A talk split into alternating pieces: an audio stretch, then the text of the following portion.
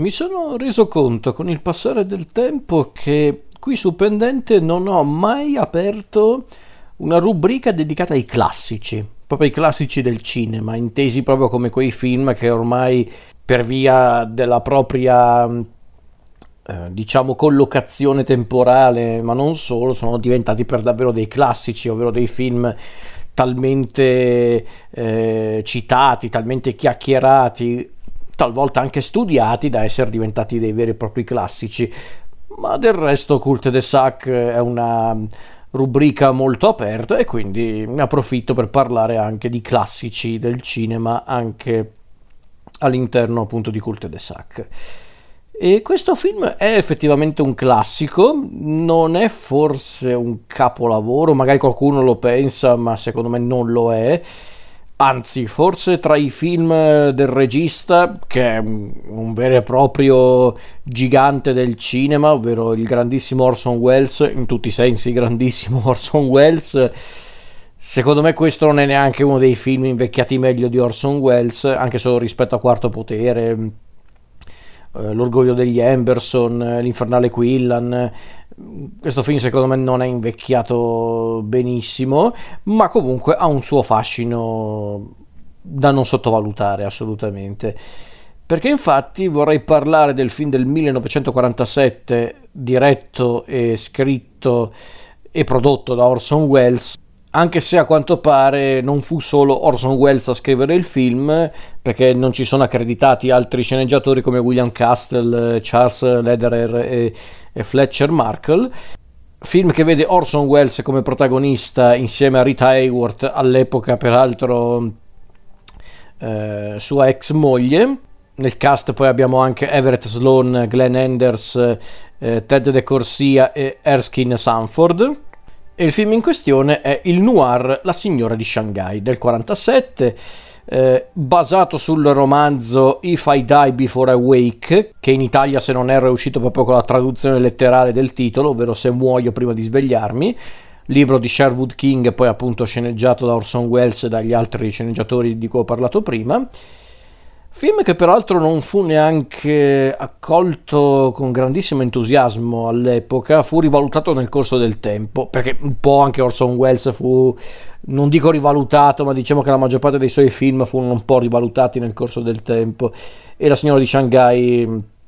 è uno di quei film. Di che cosa parla La signora di Shanghai? La signora di Shanghai è un film che vede come protagonista un giovane irlandese, Michael O'Hara, interpretato da Orson Welles,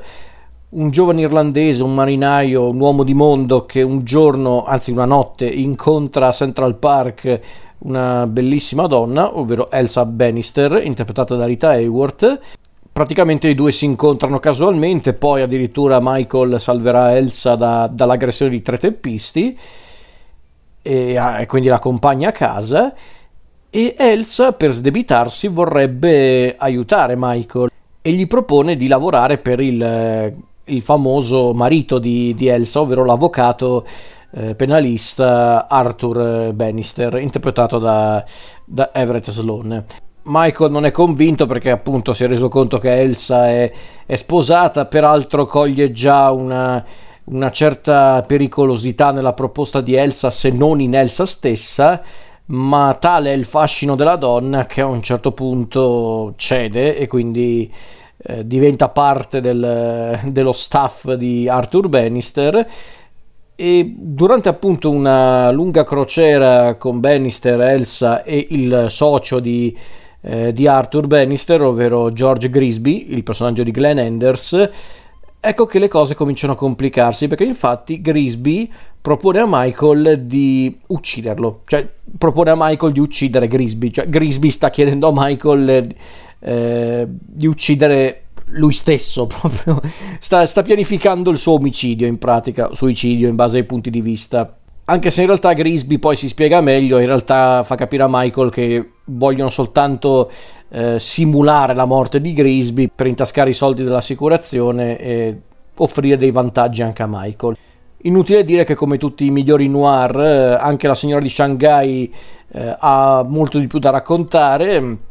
non tutto quello che vediamo eh, si può interpretare subito all'istante e ovviamente Michael finirà in una, in una situazione più intricata di quello che pensava e non vado oltre, anche se in realtà non è che poi c'è molto da anticipare, è un film abbastanza vecchiotto ed è anche abbastanza noto anche al di fuori della cerchia dei cinefili. Film appunto che Orson Welles girò nel 46 per poi distribuirlo nel 47, film che eh, lo portò anche ad avere non pochi screzzi con la produzione, ovvero la Columbia, visto che a quanto pare Wells andò al di fuori del budget, eh, eh, al, di là, al, di fuori dei costi stabiliti dalla produzione, fate conto che doveva, eh, doveva stare intorno a um, un milione di dollari di budget e a un certo punto era arrivato a due milioni, quindi non era proprio il massimo, specialmente quando andò a realizzare alcune riprese sulle coste del Messico, quindi insomma Orson Welles come al solito era proprio il signor Modestia. E peraltro Orson Welles anche a questo giro anche in La signora di Shanghai si dimostra un artista molto virtuoso un artista molto capace regalandoci anche delle sequenze notevoli che sono per davvero entrate nella storia del cinema tra cui per esempio la scena dell'acquario o ancora di più il finale nel, nel labirinto degli specchi e io in realtà devo essere onesto, io con Orson Welles ho un rapporto molto conflittuale perché eh, è un signor regista, sicuramente è uno dei registi più importanti della storia del cinema per le innovazioni che ha portato. Eh, nel, stavo per dire nel genere, sì, anche nei generi che ha affrontato, ma in generale proprio nel cinema, visto che comunque ha appunto ha portato a tante innovazioni tecniche, narrative e perché no, anche stilistiche. Tanti registi si sono ispirati a Orson Welles, eh, giustamente. In tutta sincerità ci sono certi film di Orson Welles che adoro, a parte Quarto Potere che è un caso un po' particolare, ma Quarto Potere è un film perfetto che ancora oggi eh, non ha nulla che non giri alla perfezione. L'orgoglio degli Emberson è un film molto interessante secondo me, L'Infernale Quinlan è un film a cui sono molto legato, quindi non posso odiarlo neanche volendo. Sono un po' più severo con i film basati sui drammi shakespeariani, il Macbeth e l'Otello di, eh, appunto di, di, Orson Welles. Paradossalmente mi piace di più Falstaff di Orson Welles. Eh, quel, quel, film davvero interessante basato sull'Enrico IV, l'Enrico V e il Riccardo II di William Shakespeare con protagonista appunto il personaggio di Falstaff, personaggio appunto presente nell'Enrico IV e anche ne, se non ricordo male nelle Allegri Comari di Windsor. Quindi Orson Welles eh, mi piace come regista, sì, perché comunque per l'epoca era davvero un grande innovatore, un genio a modo suo Fatto sta però che secondo me Orson Welles era anche molto filosofico, era anche molto era molto elegante a modo suo ed era anche comunque molto temerario per le innovazioni tecniche e stilistiche che ha inserito nei suoi film però forse a volte calcava un po' la mano. Diciamo che su certi aspetti Orson Welles per me almeno è un po' l'antenato di, quei, di quegli autori, di quei registi anche contemporanei che spesso tendono a dare la priorità a, a, alla forma più che alla sostanza, il che non vuol dire che sia necessariamente un approccio sbagliato, però sai se la storia che vuoi raccontare attraverso un film eh, non gira alla perfezione, purtroppo non si va molto lontani o perlomeno non convincerai mai tutti mettiamola in questo modo. E infatti la signora di Shanghai su quell'aspetto è uno dei film di Orson Welles eh, visivamente più affascinanti perché le scenografie, le riprese, la fotografia e anche le musiche tutto davvero splendido da guardare, tutto molto affascinante. Ho già nominato alcune delle sequenze più belle del film, la, mm, l'appuntamento all'acquario di San Francisco, tutta la parte finale dei, del, del, labirinto di specchi, anche se in realtà la mia sequenza preferita della signora di Shanghai è tutta la parte del tribunale perché Innanzitutto perché viene valorizzato quello che secondo me è il miglior attore del film, ovvero Everett Sloan, attore che aveva già lavorato con Orson Welles in eh, Quarto Potere e secondo me Arthur Bannister è davvero il personaggio anche più interessante, anche il più ambiguo su certi aspetti, perché tu guardi il film e pensi ma questo qua è semplicemente un, un, eh, un avvocato ricco e diciamo benestante eh, che a volte magari pecca di arroganza però tutto sommato è una brava persona o anche lui ha qualcosa eh, di contorto eh, da nascondere?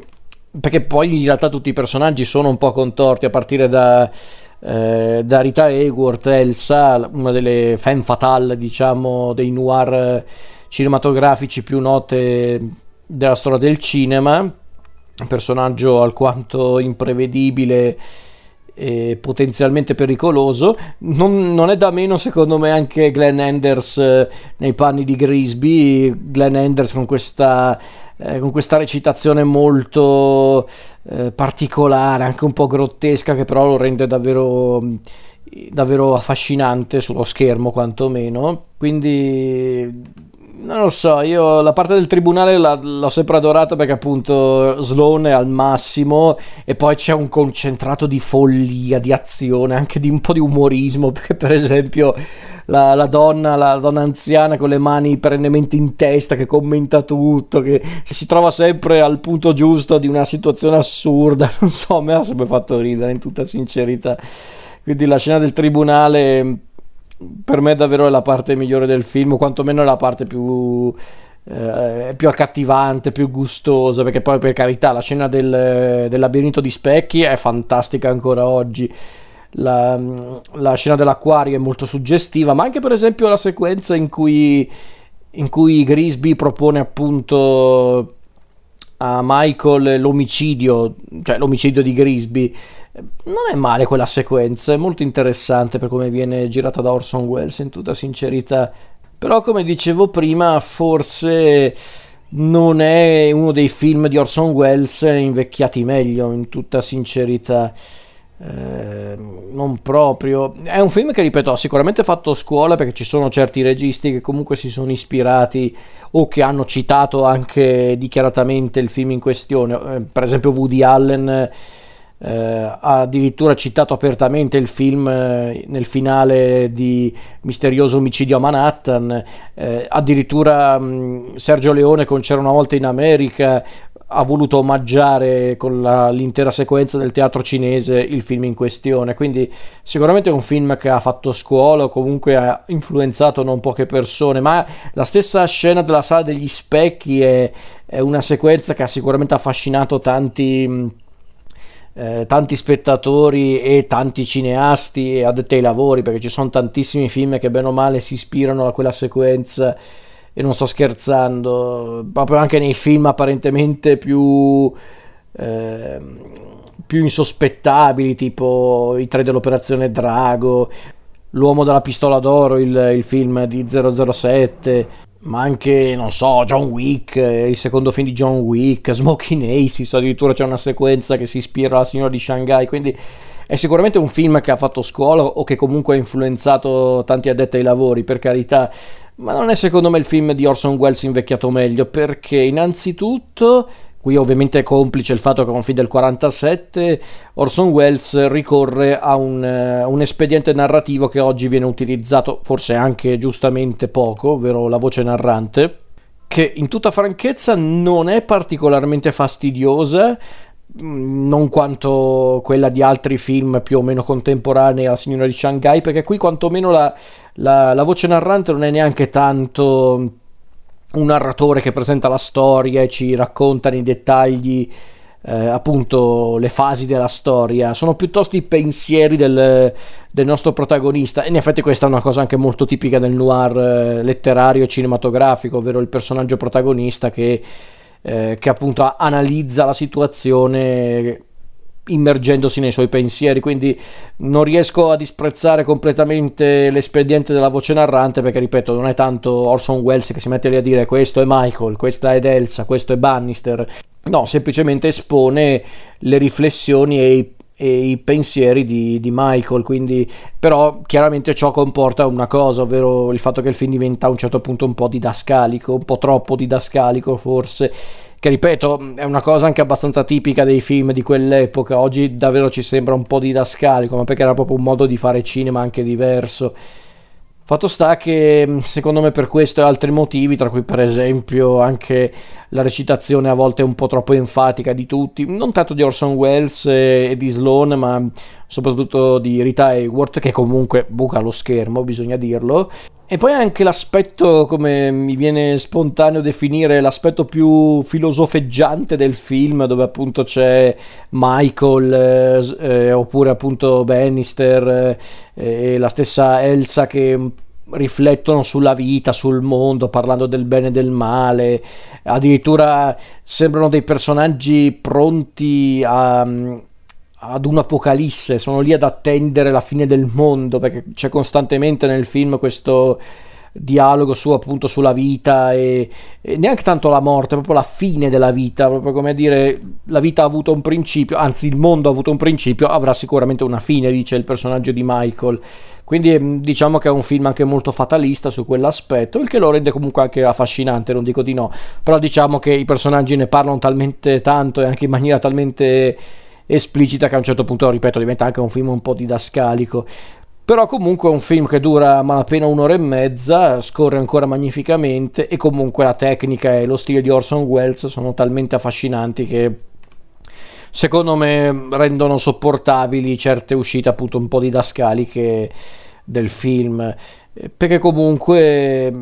ripeto il film funziona il film funziona perché tutta la sequenza finale appunto del, del labirinto degli specchi il confronto finale tra Michael ed Elsa quel campo lungo eh, nel finale con appunto Michael che si allontana verso un futuro incerto eh, poi appunto le scene dell'acquario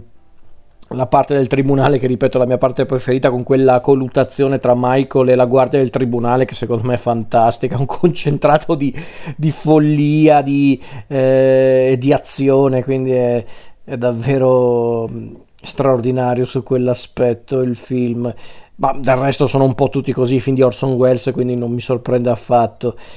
in tutta sincerità, però, ripeto, forse La signora di Shanghai non è quello invecchiato meglio tra i film di Orson Welles, però bisogna dirlo, nell'ambito del, eh, del, appunto del cinema noir, eh, quello americano, è sicuramente uno dei, dei, film più affascinanti del suo genere. Un po' tutti i film di Orson Welles appartenenti al genere sono davvero